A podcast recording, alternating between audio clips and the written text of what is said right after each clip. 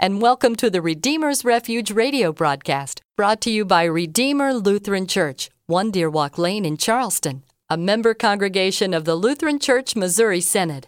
Redeemer Lutheran Church, help, hope, and home in the body of Christ. The psalmist writes, God is our refuge and strength, an ever present help in trouble. Psalm 46 1. This speaks to the hope God gives us amid the struggles of life. When life storms blow around us, our Redeemer, Jesus, gives refuge in the mighty fortress of our God. We pray this broadcast will remind you of that beautiful truth today.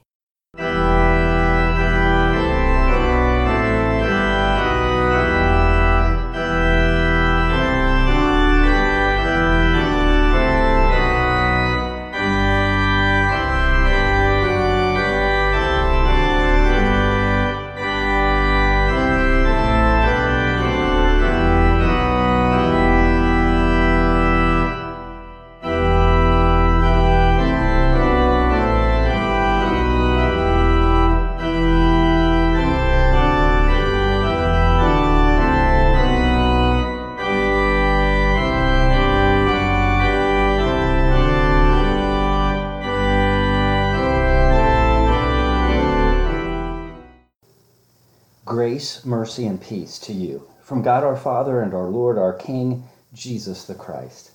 Amen. Let us pray.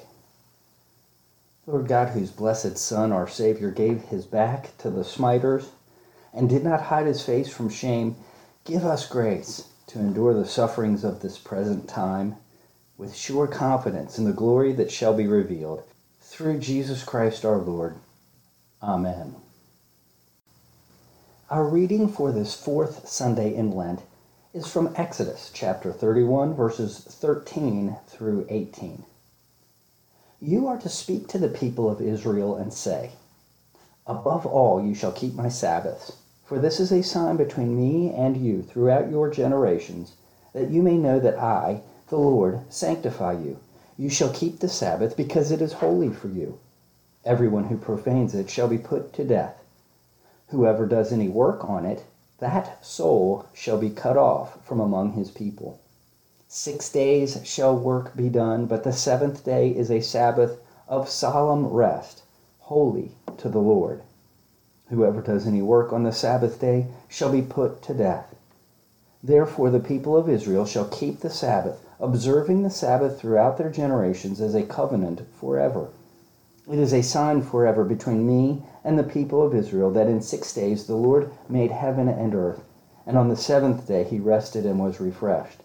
And he gave to Moses, when he had finished speaking with him on Mount Sinai, the two tablets of the testimony, tablets of stone written with the finger of God. Above all, you shall keep my Sabbaths, for this is a sign between me and you throughout your generations, that you may know that I, the Lord, sanctify you. That was just from our reading. Exodus chapter 31, here, verse 13. This was the Lord's solemn command to his newly redeemed people. He had given them many other commands, but to this one he added special emphasis. Above all, above all, the Lord wanted his people to rest from all their work just as the Lord himself had rested from all his works of creation. By observing this command, the people would know that it is the Lord who sanctifies them. God also warned the people what would happen to them if they did not keep the Sabbath. Verse 15 Whoever does any work on the Sabbath day shall be put to death. God's command was not to be disobeyed. Why was it so important why was God so insistent that his people set aside a holy day of rest? Well, besides the obvious purpose of providing physical rest and refreshment, this holy day was established so that God might bring spiritual refreshment to the souls of his people. The Sabbath was a time for the children of Israel to receive instruction in God's Word. Dr. Martin Luther's hymn, these are the holy Ten Commands, captures the spirit of this command. You shall observe the worship day, that peace may fill your home, and pray. and put aside the work you do, so that God may work in you. Have mercy, Lord. But the Sabbath day served another greater purpose. Like all the laws given by God through Moses, the Sabbath law was a guardian until Christ came. As Paul says, so that we might be justified by faith, as we hear in Galatians chapter 3 verse 24. It was to teach his people about the one who is himself the Lord of the Sabbath, as we read in Matthew 11 and 12. With the coming of Christ in the flesh, the true Sabbath rest had come. Christ shows us that he has fulfilled the Sabbath when he says this Matthew chapter 11, verse 28 Come to me, all who labor and are heavy laden, and I will give you rest. By urging those who are weary and heavy laden by sin to find rest in him, he is telling us that in him all our labor ceases and we find true rest for our souls. He is our Sabbath because he Sabbathed in the tomb. He rested on the Sabbath day from all his works of redemption. He said on Good Friday, It is finished, after suffering for our sins on the cross. And then he was laid in the tomb where he rested until the third day. During his earthly ministry, many heard Jesus' invitation come to Christ in faith and found rest for their souls. They cast off their burdens, their guilty consciences, their sorrow over sin, death, and the devil, and they took refuge in the mercy and righteousness of Jesus Christ. They put aside their own works so that God might work in them through his Son. Now, of course, there were many who rejected this invitation too. Many Jews did not want to lay aside their works because they wanted their works to count for something. They had forgotten the true purpose of the Sabbath to point to Christ. They insisted on carrying their own burdens, spurning the Lord's gracious invitation to cast all their cares and anxieties on Him and find rest for their souls. You know, nothing saddens the Lord more than having His invitation for spiritual rest and refreshment, despised and spurned. This is why he weeps over Jerusalem, for he knows what their rejection will cost them. This is why he so urgently commanded the children of Israel to observe the Sabbath, even adding punitive measures. And this is why he urgently invites those who are troubled by their sins to believe in him.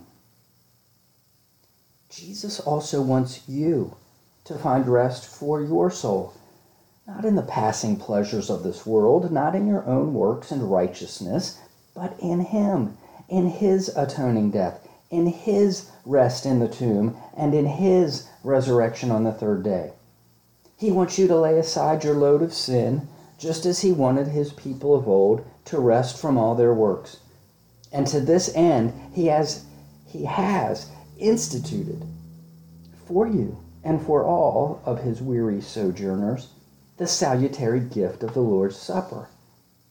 Every week that you come to the Lord's table, weak and weary, burdened by sin, in need of spiritual rest and refreshment, you've got multiple transgressions against God. Your thoughts and desires have been soiled with sin. Your load is too heavy for you to bear, and so the Lord says to you, Come to me Eat and drink my body and my blood, and you will find rest and refreshment for your soul. The communion hymn by uh, Friedrich Christian Heider, I come, O Savior, to thy table, one of my favorites. It confesses this comforting truth. Uh, part of it goes this way Weary am I and heavy laden.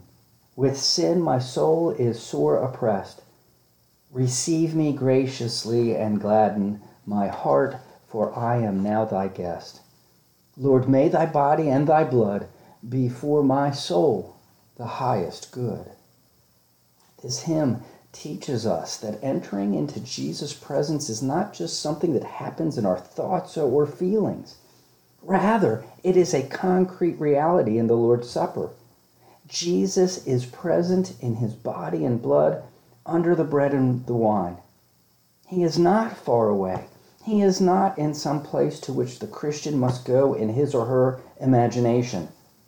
The same Lord whose words and deeds were recorded for us in the Gospels comes to us in the divine service and invites us to come to him and find rest.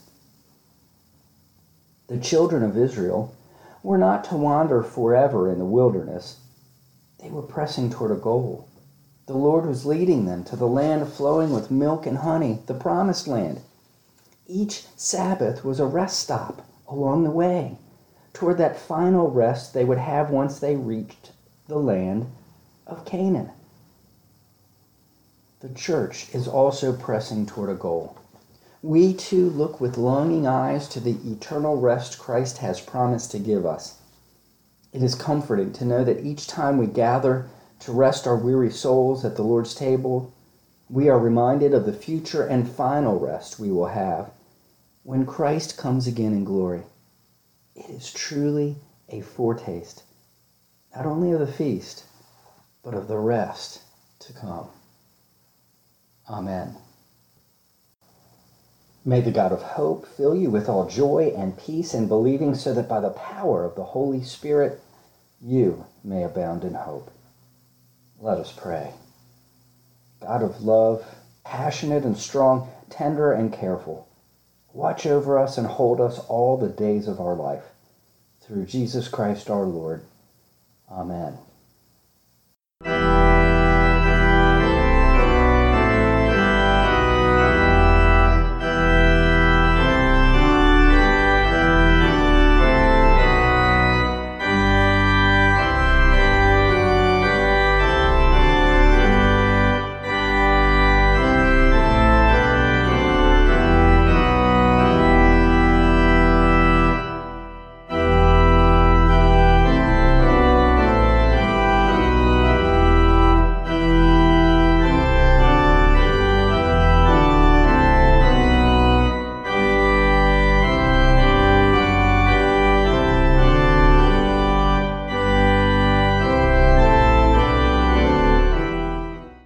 Thank you for giving us a brief moment of your day. Our prayer and hope is that the message of the good news of Jesus Christ will have a positive impact for you as we at Redeemer Lutheran Church endeavor to be help, hope, and home in the body of Christ for all whom we meet.